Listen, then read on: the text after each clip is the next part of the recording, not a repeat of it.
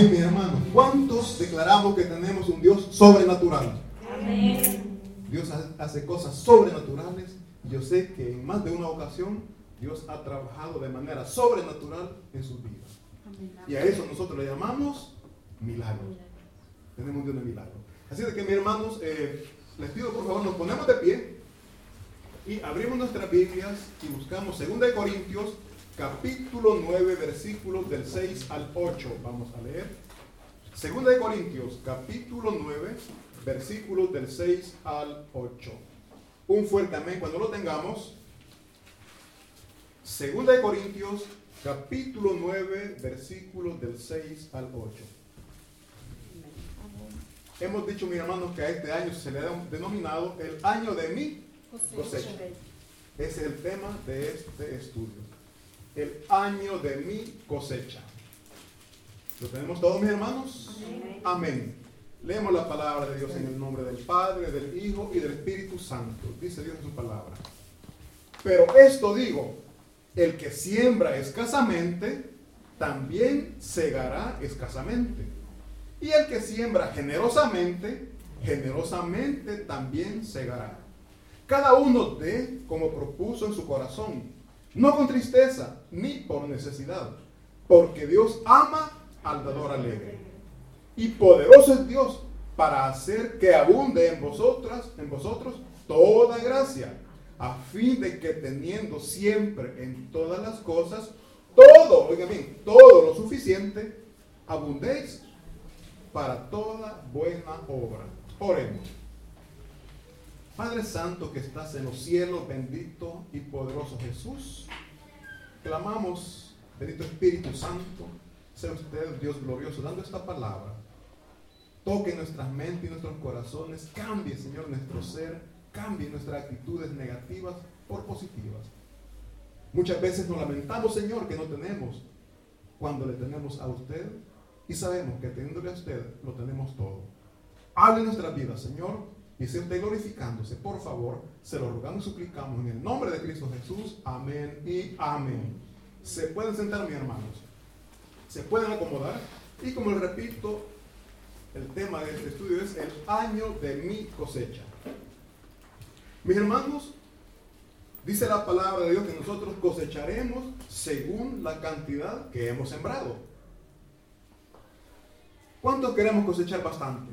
¿Cuántos queremos cosechar en abundancia? Pienso que todos, no solo yo.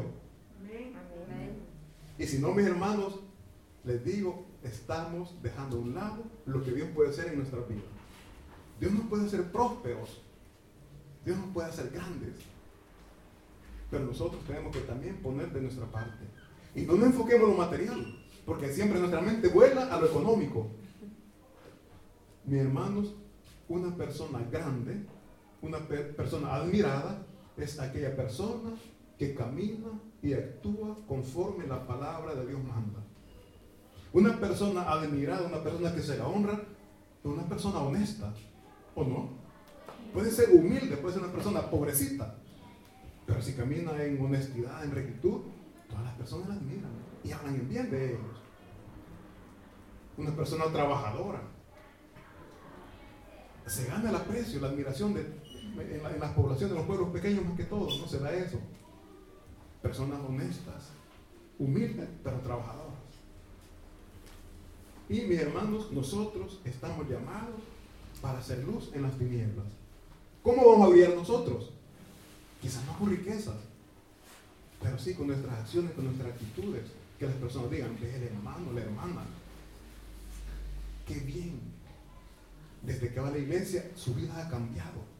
Su familia ya no es como antes. Antes hasta aquí se escuchaban los gritos cuando estaban discutiendo, cuando estaban peleando. Ahora ya no. Se escuchaban los golpes cuando se, daban con las cacerolas. Ahora ya no. ¿Y qué provocó ese cambio? Desde que van a la iglesia. Y como también pasa en la misma vida, ¿qué dicen? Pues vamos, pues, busquemos. Hay, hay algo bueno que aprender.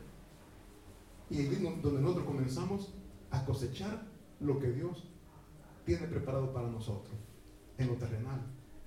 Respeto, admiración como hijos de Dios que somos.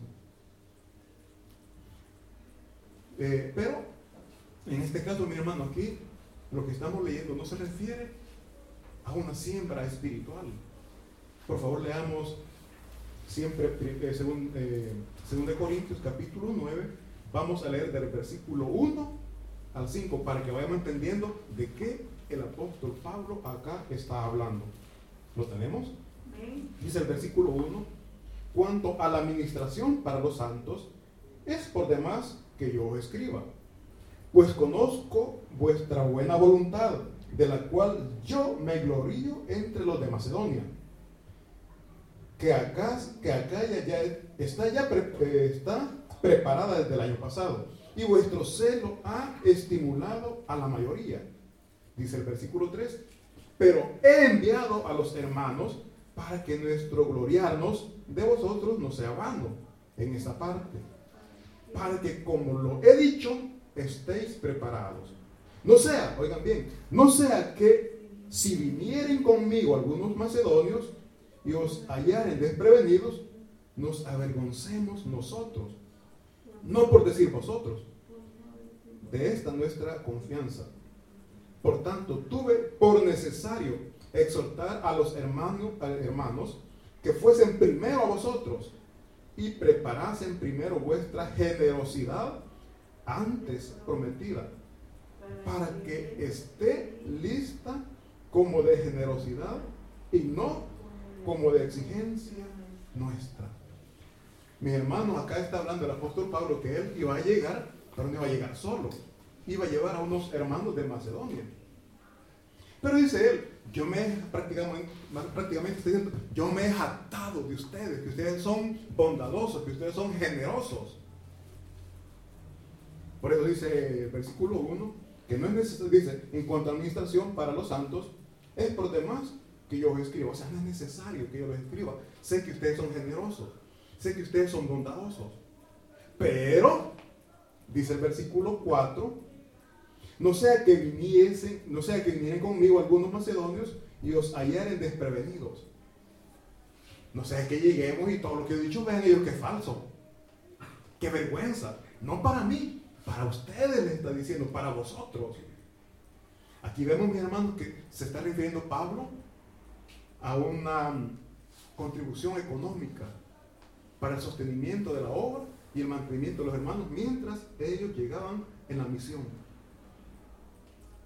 ¿Cuántos de ustedes, mis hermanos, estarían dispuestos a dar un apoyo, a contribuir, si nosotros como iglesia decimos, traigamos un pastor del Salvador? Traigamos, hagamos un evento y que nos acompañen, tengamos el privilegio de que nos acompañen, porque es un privilegio, mis hermanos, que nos puedan acompañar. Y nosotros que somos generosos, ¿verdad? Yo doy mil, yo doy mil quinientos, yo doy quinientos, por decir algo. Pero nosotros siempre ponemos, es que no puedo, es que no tengo. Los hermanos porque tenían dinero, estaremos pensando, ¿no? Pero yo les pido por favor, leamos capítulo 8, siempre de 2 Corintios, capítulo 8, versículo 2, para que veamos en qué situación estaban los de Corinto. ¿Cuál era la, la situación económica por la que estaban viviendo? Dice el versículo 2, ¿lo tenemos? Leamos del 1. Dice, asimismo hermanos, os hacemos saber la gracia de Dios que se ha dado a la iglesia de Macedonia. Oigan bien, que en grande prueba de, de tribulación, la abundancia de su gozo y su profunda pobreza abundaron en riquezas de su generosidad. Había pobreza, había crisis. Mas ellos fueron siempre generosos. ¿Por qué? Porque sabían que estaban sembrando para el reino de los cielos. Dice el versículo 3, pues doy testimonio de que con agrado han dado conforme a sus fuerzas y aún más allá de sus fuerzas. Pidiéndonos, oigan bien, pidiéndonos con muchos ruegos que les concediésemos el privilegio de participar en este servicio para los santos. O sea, ellos pedían que querían formar parte, querían ser parte de este grupo que estaba colaborando, que estaba dando esa ayuda para que se mantuviera, dice acá los santos. Los santos son los hermanos que iban a llegar en misión. Continuemos, mis hermanos. Veamos el versículo 5, dice. Dice, y no como lo esperábamos, sino que asimismo se dieron primeramente al Señor y luego a nuestro y luego a nosotros por la voluntad de Dios. De manera que exhortamos a ti, exhortamos a Tito para que tal como comenzó antes, asimismo acabe también entre vosotros esta obra de gracia. Mis hermanos, les digo aquí, el apóstol Pablo está hablando de una contribución económica. Les decía muchas veces, nosotros decimos, no tengo, no puedo, pero aquí vimos que los de eh, Macedonia también estaban pasando momentos difíciles. Más sin embargo, ellos pidieron tener el privilegio de ser partícipes. ¿Por qué, mis hermanos? Porque ellos vivían por fe. Vivir por fe, decimos que la fe es creer en algo que no vemos, pero sabemos que así es. Ellos vivían por fe, no tengo, pero sé que Dios me va a sostener, yo sé que Dios me va a mantener. Y ustedes dirán, hermano, ¿por qué está hablando de esto si estamos hablando de la cosecha, algo que yo voy a recibir, algo que yo voy ya a cosechar? Porque el pueblo de Macedonia para cosechar tuvo que sembrar. Nosotros quizás no estamos cosechando, preguntémonos por qué. ¿Por qué no estamos cosechando? ¿O por qué estamos cosechando poco? Y es muy salvadoreño. Y nos incomoda, ¿verdad? Cuando vemos que el hermano está cosechando bastante. ¿Y por qué Dios lo bendice a mí no? Llega esa pregunta. ¿Por qué Dios a él lo bendice a mí no? Si yo voy a la iglesia todos los días de culto y él de vez en cuando va. Mis hermanos, Dios conoce los corazones de cada uno de nosotros. Puede ser que nosotros vengamos todos los días de servicio, todos los días de culto, pero con amargura, con enojo, quizás por compromiso. Soy servidor y tengo que ir porque si no van a estar llamando. Mis hermanos, el servicio para Dios es voluntario. Y eso, eso es grato para Él. Porque si yo vengo porque el predicador, porque el pastor o porque el hermano me va a llamar, estoy sirviéndole al hermano y no al Señor. Y nosotros queremos servirle a Dios. ¿Por qué? Porque Dios quien provee, es Dios quien produce la cosecha. Nadie puede, mis hermanos, repito, cosechar sin sembrar. O alguien puede sembrar poco en la comodidad de su casa. El maíz o el, choclo le llama, ¿verdad? Yo puedo sembrar dos granitos, nacen dos matitas o, dos plantitas, y cada plantita da un choclo o un elote. Si yo siembro dos, ¿cuánto voy a cosechar? Dos. No sé en su país, pero nosotros en El Salvador, con, con el elote o con el choclo, podemos hacer una infinidad de, platos bien sabrosos.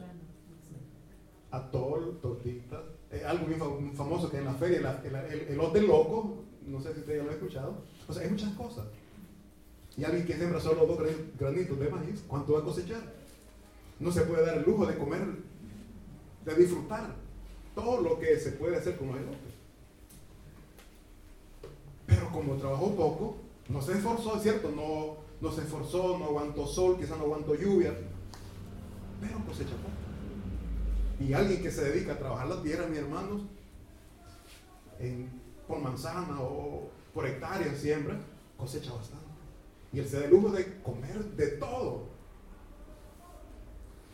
Y que, o sea, dice la palabra de Dios que lo que se siembra con lágrimas, se cosecha con gozo. Es, yo he trabajado la tierra, bueno, no en cantidades, pero mi papá me llevaba que, que le ayude. Él me decía, este es para que valores el trabajo de la tierra y estudies para que no trabajes a esto.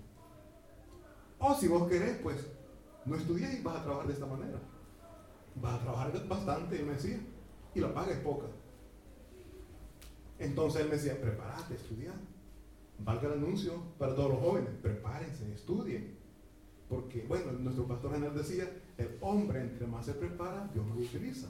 El hombre entre más se prepara, tiene más oportunidades de trabajo. Así es de que, mi hermano, les digo, el que siembra bastante, se da el lujo de comer de todo y de bendecir a los amigos, bendecir a los seres queridos, porque él, mi papá decía, cuando estaba listo, todo, él, estaba listo el elote, ¿no? porque tiene su tiempo. Vamos, cortamos y le llevamos. Porque todos mis hermanos, bueno, mi papá era muy agradecido y cuando alguien le hacía un favor, siempre él quedaba agradecido y trataba de manera de compensarle. Si era una persona que, con mucha ocupación, decía, no, no, no puede. Vamos y le llevemos hasta la casa, se lo llevamos. Ahora, si era alguien que tenía la posibilidad, le decía, mira, Pablo, manda a traer. ¿Pero por qué? Porque la cosecha había sido buena. En la casa de Dios, mis hermanos, es igual. ¿Qué es sembrar poco? Venir cuando nos da la gana. ¿Qué es sembrar poco? Venir y quizás sin alabar, sin exaltar a nuestro Señor. Estamos aquí porque, porque hay que estar aquí, porque me dijeron que venga. Mis hermanos, cuando nosotros venimos aquí a una fiesta, Amén. y nadie va a una fiesta para estar triste, bueno, pienso yo. En las fiestas todos ríen, se divierten. Y si aquí es una fiesta, mis hermanos, tenemos que gozarnos en las alabanzas, cantándole a nuestro Señor, a nuestro Creador. Pero si venimos, mis hermanos, así un poco decaídos, es como que estemos sembrando poquito. Vamos a cosechar, pero no como Dios quiere que cosechemos.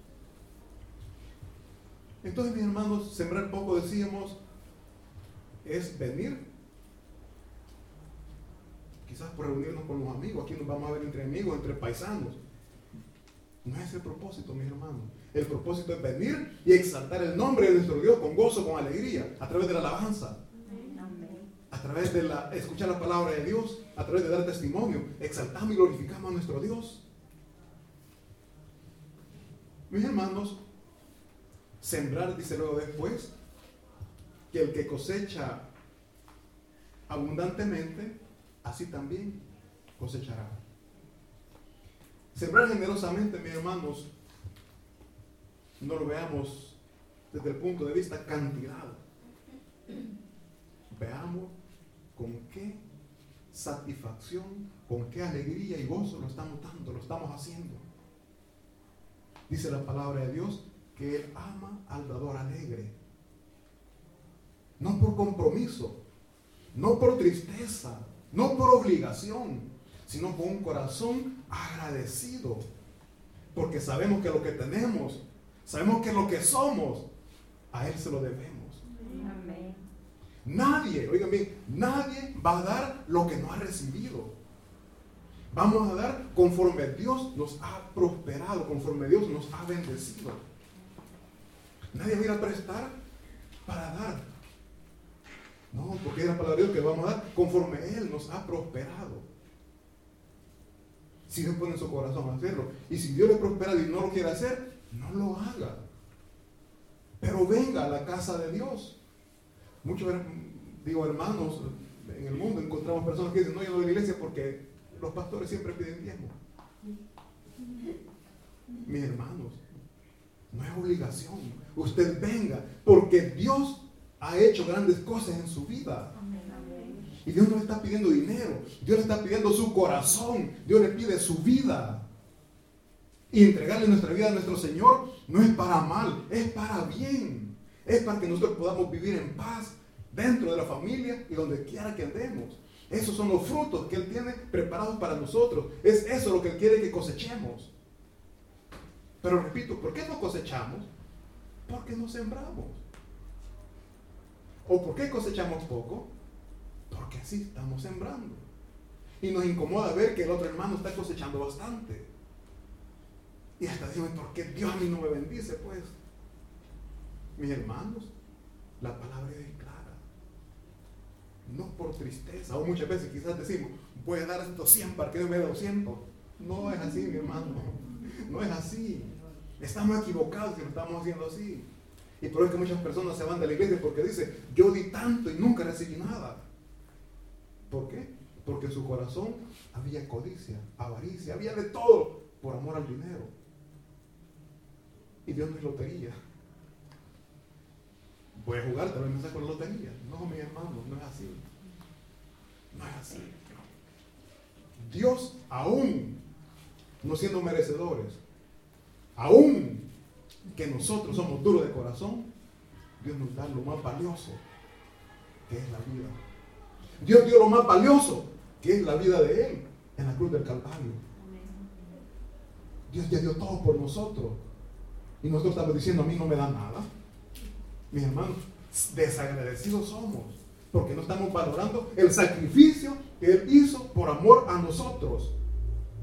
Él nos ama, nos da amor. ¿Qué más podemos pedir? Si el amor es lo más grande que pueda haber. Dice la palabra de Dios que el amor al dinero es el principio de todos los males y por eso estamos mal, porque amamos el dinero más que a Dios. En la familia, porque estamos mal? Porque nos matamos trabajando día y noche, porque no queremos que falte lo económico, pero falta el amor.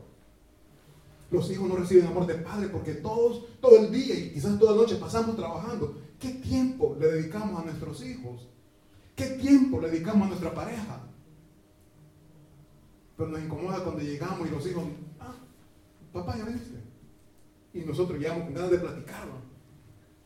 Pero como no hemos creado ese afecto, esa, esa confianza, quizás hasta miedo nos tienen cuando digamos, ay, viene mi papá, nos vamos para el cuarto. A regañarnos bien, a castigarnos bien, nos vamos, nos vamos. Mi, mi hermano, no. Tenemos que inculcar y sembrar amor en la familia. ¿Por qué? Dijimos, lo que sembramos cosechamos. Sembremos amor, vamos a cosechar amor. Nosotros, injustamente, bien injustamente, porque nadie puede señalar o criticar a nadie, Muchas veces señalamos a los familiares, a los hijos de ancianos que los tienen abandonados, ¿verdad?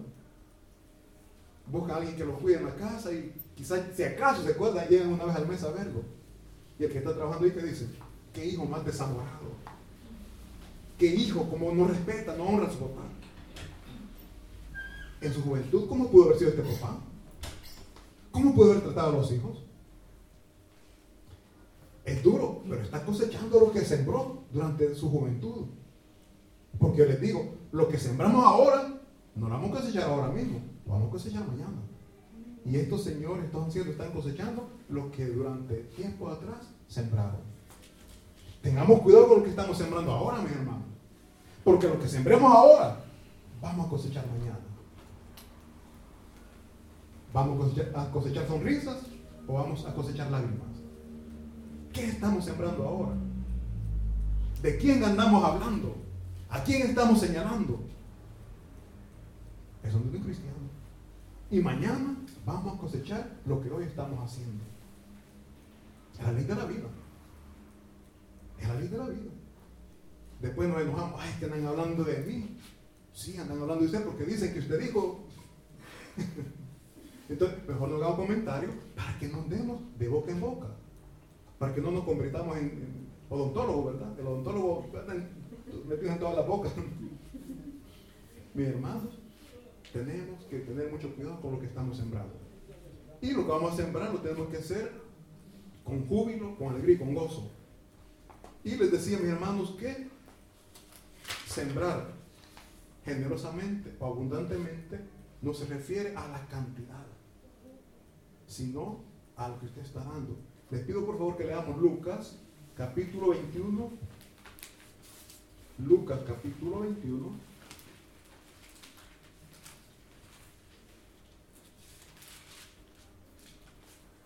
Vamos a leer versículos del 1 al 4. Amén, está proyectado, dice así.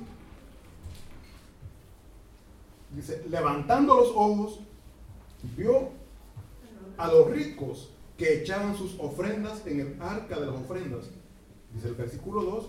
Vio también a una viuda muy pobre que echaba ahí dos blancas. Y dijo, en verdad os digo que esta viuda pobre echó más que todos. Porque todos aquellos echaron para las ofrendas de Dios, oigan bien, de lo que les sobraba. Más esta de su pobreza echó todo el sustento que tenía. Mis hermanos, sembrar generosamente, sembrar abundantemente, para nosotros los hombres es cantidad, pero no para Dios. Nosotros hombres vemos que alguien echa mil, ya inventemos mil euros. ¡Wow! Don fulano. Nosotros no sabemos, quizás está echando lo que le sobra, dice aquí. esto porque no lo necesito, no, no me hace falta. Inventando. Y viene alguien y quizás está con vergüenza. Ay, no. Y quizás estaban a la par. Yo solo un euro voy a echar y que nadie vea porque me da, me da vergüenza. No, mi hermano. Dios ve el corazón. La intención con que usted lo está haciendo. Quizás, bueno, el billete vale más de un euro, ¿no? Quizás está echando lo único que anda en la bolsa. Quizás para un pan. Quizás para un fresco. Pero usted dice, no importa que no me tome fresco, pero se lo voy a dar a mi Señor en agradecimiento. Eso es lo que Dios le agrada. Algo que salga del corazón para agradar a Dios y no para que me vean y me aplaudan. Dice la palabra de Dios, yo recibo aplausos de todos mis hermanos, digámoslo así. Ya estuvo. Eso es lo que yo recibí. Porque eso es lo que yo buscaba. Pero si yo lo hago a escondida, sin que nadie, quizás no buscando el aplauso, la admiración de nadie, sino solamente para agradar a Dios, téngalo por seguro que Dios se ha complacido de lo que usted le ha dado. Y eso que usted ha sembrado, poco o mucho, delante de Dios, es un tesoro. ¿Por qué? Porque usted lo está dando con amor. Lo está dando con buena voluntad. Lo está dando generosamente. Y no como dice aquí la palabra, ni por tristeza, ni por obligación. No lamentándose, ay, voy a dar esto, pero a saber cómo voy a hacer después. Tengo que pagar el recibo de la luz. No, mejor no lo doy. O sea, humanamente comenzamos a meditar, comenzamos a ver, y dice la palabra de Dios que nosotros vivimos por fe. Con esto no estoy diciendo, hágalo, no. Lo que Dios pone en su corazón. Si Dios le está poniendo a hacerlo, hágalo. Pero si usted lo, va a hacer solo, pues voy a probarte, a ver lo que dice el hermano. Aunque la palabra dice, probarme en esto, dice Jehová. Probadme en esto. Pero no tentemos al Señor. ¿Por qué? Porque Él es un Dios que cumple su palabra. Y si Él dice que nos va a dar, Él pone ejemplos muy bonitos como las aves.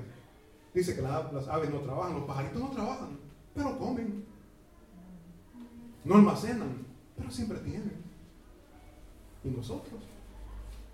Mis hermanos, cuando nosotros seamos bendecidos, cuando seamos prosperados, pidámosle sabiduría a Dios para administrar bien esos bienes. Porque no sabemos mañana cómo vamos a estar. La palabra Dios habla de un joven José que llegó a Egipto durante siete años, tuvieron abundancia, cosecharon bastante. Pero Dios, en sueño, que le mostró a Faraón, dijo que después llegaban siete años de escasez, de crisis, de sequedad. ¿Qué dijo José? Hagamos graneros y almacenemos para cuando vengan los momentos difíciles. Usted, mi hermano, practica la de labor. Hay abundancia. Hoy Dios me ha bendecido. Vamos, vamos a comprar compra hasta lo que no es necesario. Esta esta oferta, me lo voy a llevar. Y nunca lo ocupó. mi hermano, tenemos que aprender a vivir de prioridades. Usted sabe lo que en verdad necesita. Cómprelo. Esto no lo necesita, pero está barato. No lo compre. ¿Por qué? Porque al final no es necesario. Entonces, nosotros, mis hermanos, muchas veces estamos recibiendo la bendición de Dios, pero ¿por qué estamos mal? Porque no sabemos administrar las bendiciones que Dios nos da. Dice, entonces decíamos aquí, sembrar, generosamente, mis hermanos, para Dios no, no consiste en la cantidad, sino en la buena voluntad con que usted lo está haciendo. Repito, acá la viuda no fue, no dio como estaban dando las personas que tenían riqueza, pero dijo Dios, dijo Jesús, que ella dio más que todos los demás, porque ella dio lo único que tenía. En cambio los otros dieron lo que les sobraba. Queremos cosechar generosamente, mis hermanos. No sembremos cantidades para impresionar. Sembremos, como dice la palabra de Dios, conforme ha prosperado. ¿Por qué? Porque es agradable, perdón, delante de Dios. Leamos por favor Mateo 16, 27 también. ¿Qué hemos sembrado? Esto es bien delicado, mi hermano. La siembra. Lo que te siembra cosecha. Nadie puede sembrar espinas y cosechar frutos. Nadie puede estar haciendo cosas indebidas, cosas que vayan contra de la ley y cosechar aplausos. Tenemos Mateo 16, 27, amén, dice así. Porque el Hijo del Hombre vendrá en la gloria de su Padre con sus ángeles. Óigame, y entonces pagará a cada uno conforme sus obras. ¿Cuáles son sus obras? ¿Qué es lo que usted ha hecho? ¿O qué es lo que está haciendo? ¿Es grato delante de Dios? Si es grato delante de Dios, bendito sea usted, bienaventurado sea, porque Dios va a proveer grandes beneficios a su vida. Y no solo para usted, también para su familia. Pero si está sembrando cosas negativas, triste para usted y aún para su descendencia. Porque lo que nosotros sembramos, quizás no lo vamos a cosechar nosotros, pero sí nuestros hijos, nuestros nietos. La pregunta es, ¿qué estamos sembrando? ¿Qué estamos haciendo para el reino de los cielos? ¿Estamos trabajando para que el reino de los cielos crezca? ¿O estamos haciendo que el reino de los cielos mengue? Disminuya. Hay muchas maneras. Con mis actitudes yo puedo tropiezo para muchas personas. no, mejor no voy a predicar lo que está diciendo y en su casa es otra cosa. Vieron a la mujer como anda demorada, todos, todos los días la golpea. Y está hablando del amor al prójimo. Son cosas que las personas muchas veces agarran como pretexto, digamos así, para no buscar al Señor. Por eso digo, ¿qué estamos sembrando? ¿Qué vamos a cosechar? ¿Qué estamos sembrando para, para nuestros hijos? siguiendo con el ejemplo que les pongo, me golpeo a mi esposa todos los días y la gente se da cuenta. Después a los hijos nos llevamos de encuentro, pero no hombre, tu papá, todos los días va a la iglesia y, por gusto. Y vos vas también. O sea, nuestros hijos están también siendo golpeados por nuestras actitudes, por nuestras acciones, por lo que estamos sembrando. Tengamos mucho cuidado con lo que sembramos, mi hermano. Repito, nadie puede cosechar espinas, perdón, nadie puede sembrar espinas y querer cosechar fruto por ejemplo. Dice la palabra de Dios que está la buena semilla y está la cizaña. ¿Qué somos nosotros? ¿Qué estamos cosechando? ¿Qué estamos sembrando? ¿O qué estamos produciendo? Meditemos, mis hermanos. La palabra de Dios muchas veces nos confronta. Y si usted se está sintiendo confrontado, dele gracias a Dios porque Dios está queriendo cambiar su vida. Quizás nos estamos sintiendo golpeados por la palabra. Pero ¿A qué hijo le gusta recibir consejos? A ninguno. Se enojan cuando se les está aconsejando. Y el propósito es que sean prósperos, que no sufran. Porque todo padre busca lo mejor para su hijo. Así Dios para nosotros busca lo mejor. Pero nos rebelamos contra Él, ¿verdad? Ay, que esto que está aquí en la Biblia, yo no lo entiendo, no lo comprendo. Sí lo entendemos, lo que pasa es que no estamos de acuerdo. No queremos aceptar la palabra de Dios. Ama a tu prójimo como a ti mismo. ¿Cómo voy a amar a ese que me está tratando mal? Si me acabo de ofender y, Dios pide que lo ame, no, no, yo no puedo. Que lo ame Dios. No, mis hermanos. Si nosotros aprendemos a perdonar desde ese momento, vamos a tener paz en nuestro corazón y vamos a ser felices. Que eso es lo que Jesucristo vino a, proporcionar a todos nosotros. Paz. Bueno, los frutos del Espíritu. El fruto del Espíritu Así de que, así también mis hermanos, trabajemos para el reino de los cielos y cosecharemos en esta vida y en la vida futura. Leamos por favor, ya para ir terminando, Lucas, capítulo 18. Vamos a leer del versículo, de los versículos 28 al 30.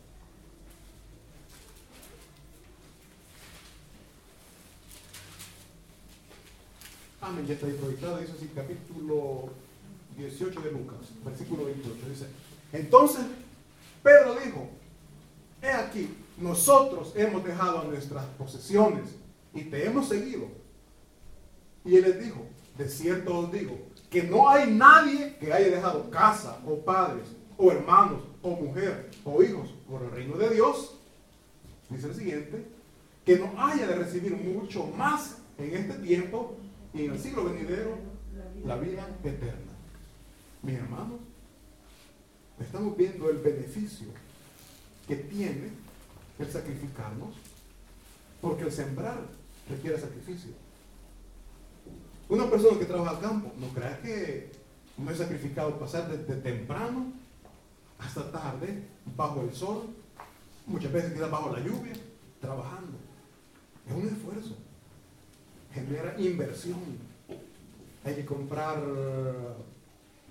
eh, hay que comprar abono, desinfectante la tonada. Hay que desinfectar. ¿Por qué? Porque llegan las plagas. O sea, genera inversión. Pero al final tiene la recompensa, que es la cosecha de todo el esfuerzo. Ahora muchos no vinieron quizás por frío. No se quisieron esforzar. O por los riesgos o peligros que puedan haber. No se quisieron esforzar. El campesino que ve que está bien opaco, está bien nublado, no, y no voy a trabajar porque va a llover. Pasa el día y no llueve, al final ¿qué dice? Mejor hubiera ido a trabajar. Mi hermano, sabemos nosotros que, estamos bajo los cuidados de Dios. Es Dios con nosotros. Si usted hasta hoy no ha agarrado este, este virus, esta, no, no, no, conoce esto, no lo ha vivido de carne propia, no es solamente porque se limpia la mano con alcohol, por la mano, es el cuidado y la protección de Dios. Dice la palabra de Dios, de Dios que Él es nuestro escudo, Él es nuestro protector, bajo Él nos cubrimos. Dele gracias a Dios. Con esto no, estoy diciendo tampoco descuídense, no, cuídense, porque nosotros tenemos que poner de nuestra parte y Dios hace lo demás. Así de que, aquí vemos, mi hermano, que Pedro le preguntó a Jesús, como nosotros muchas veces nos preguntamos también, ¿tendrá sentido lo que estoy haciendo? ¿Será razonable que tenga que aguantar frío para venir a, escuchar aquí palabra de Dios? ¿Tendrá sentido estar sirviendo? Muchas veces los servidores les preguntan, ¿tendrá sentido estar sirviendo? Son preguntas que a mí mismo muchas veces me han llegado. ¿Tendrá sentido lo que estoy haciendo? Pero aquí le preguntó a Jesús, ¿valdrá la pena lo que estamos haciendo? Si ustedes nos han hecho la pregunta, mi hermano, que va a haber un día que se la van a hacer. ¿Será que verdaderamente Jesucristo va a venir otra vez por su pueblo? ¿Será que hay un infierno? Son preguntas que muchas veces nos hacemos. Yo pregunto, si no hubiera infierno, mi hermano, usted estaría siguiendo a Cristo. Si no hubiera un infierno, usted dejaría todo por seguir a Cristo. Son preguntas que tenemos que hacernos. Entonces, ¿vale la pena estar aquí? Dice la palabra de Dios en el versículo, perdón, he perdido aquí.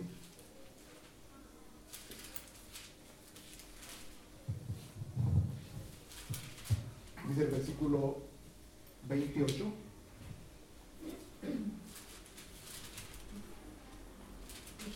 Veintiocho, 18, 28. Lucas 18, 28 dice que el apóstol Pedro hizo una pregunta. Es aquí, nosotros hemos dejado nuestras posesiones. Usted hoy quizás ha dejado su familia porque quiere estar en la casa de Dios. Quizás su esposo, quizás sus hijos quedaron enojados en su casa. ¿Por qué? Ya te vas otra vez para la iglesia. Que son la iglesia que querés pasar. Dice aquí. Entonces Pedro dijo, aquí nosotros hemos dejado nuestros, nuestras posesiones. No, he preparado almuerzo porque me vine para la iglesia. O sea, comenzamos nosotros, hemos dejado esto. Por seguirte a ti, Jesús. Dice el 29. Oigan bien la respuesta de Jesús memoricemos esto. Y él les dijo, de cierto digo que no hay nadie, oye ven, no hay nadie, ni usted, ni usted, ni yo, nadie, no hay nadie que haya dejado casa, ustedes que dejaron ahora, padre o hermano, mujer o hijos, por el reino de Dios. Oigan bien, por el reino de Dios, no por venir a ver a los amigos, no por venir a ver qué va a haber ahora el almuerzo. No. Dice, por el reino de los cielos, dice ahí, que no haya de recibir mucho más en este tiempo. En el siglo venidero. Vamos a cosechar, mi hermano, en esta vida terrenal y en la vida futura, la vida espiritual. Que es lo que Dios quiere, que seamos prósperos y que cosechemos, pero que cosechemos en abundancia, no escasamente. Pero para cosechar en abundancia, para cosechar generosamente, también tenemos que nosotros darle a nuestro Señor generosamente. Y repito, no económicamente, nuestro amor, nuestro servicio, nuestra voluntad. ¿Por qué? Porque eso es grato delante de nuestro Dios. Dice el versículo, capítulo eh, Apocalipsis 22, 12, lo leo yo, dice, he aquí yo vengo pronto, oigan he aquí, yo vengo pronto. Para Dios no hay limitaciones en el tiempo como nosotros. Dice la palabra que para Él un día pueden ser mil años, o viceversa, mil años como un día. Nosotros ya decimos, ay, porque nunca viene. Dios no está limitado al tiempo. Dice, aquí yo vengo pronto. Y mi galardón, ¿qué es un galardón, hermano? Algo que vamos a entregarle a alguien como reconocimiento a lo que ha hecho. Puede ser en el trabajo, puede ser en la escuela. A los jóvenes les galardonan cuando salen con buenas calificaciones. Y mi galardón conmigo. Oigan, para recompensar a cada uno, ¿a quiénes? A cada uno, pero aquí está el detalle, según sea su obra. Según sea su obra. Esto puede ser de alegría, como puede ser de aflicción. Ay, ¿qué he sembrado? Ya viene Jesús, trae mi galardón. ¿Qué vamos a cosechar? ¿He sembrado poco? ¿He sembrado bastante? Solo usted y Dios lo saben. Mis hermanos, Cristo Jesús vino para que podamos nosotros vivir en paz, en armonía con todos. Que cosechemos lo que Él te sembró en cada uno de nosotros. El fruto del Espíritu, paz, amor, benignidad. O sea, son nueve elementos que conforman el fruto del Espíritu Santo. Y precisamente eso vamos a hablar en la tarde. Así de que mis hermanos, nuestro Señor quiere que vivamos en paz y que seamos prósperos. Ya Dios hizo lo que tenía que hacer. Ahora nos corresponde a nosotros. Un fuerte aplauso para nuestro Señor.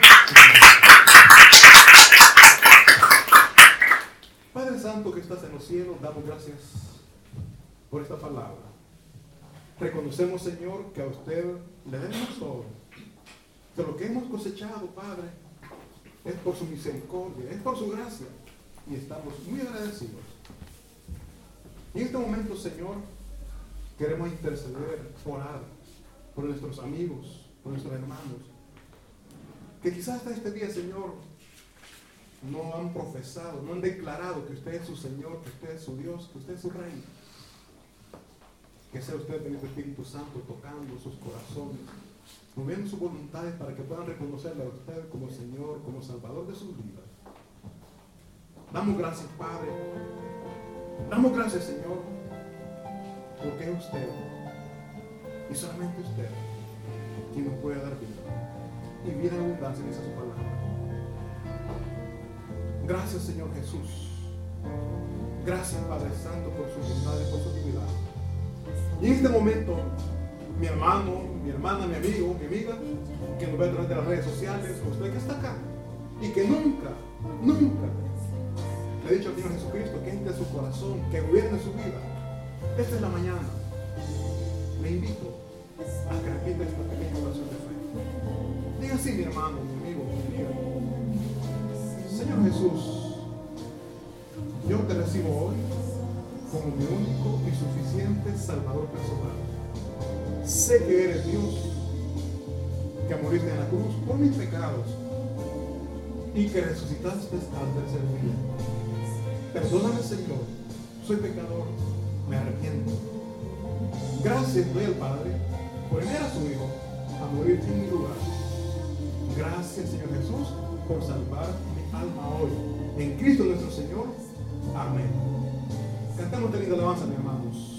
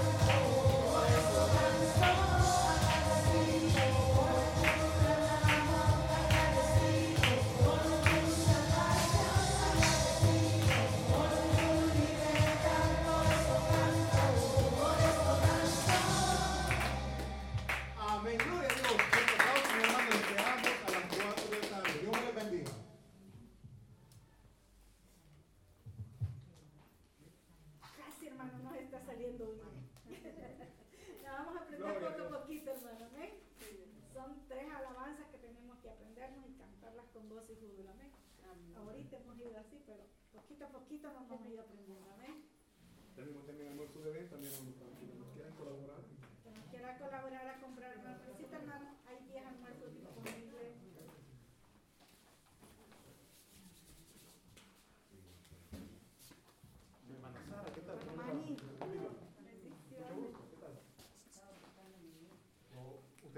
Usted tiene un caldito de con la mano bien helada. Ay, sí, yo por eso no No, importa, lo corto.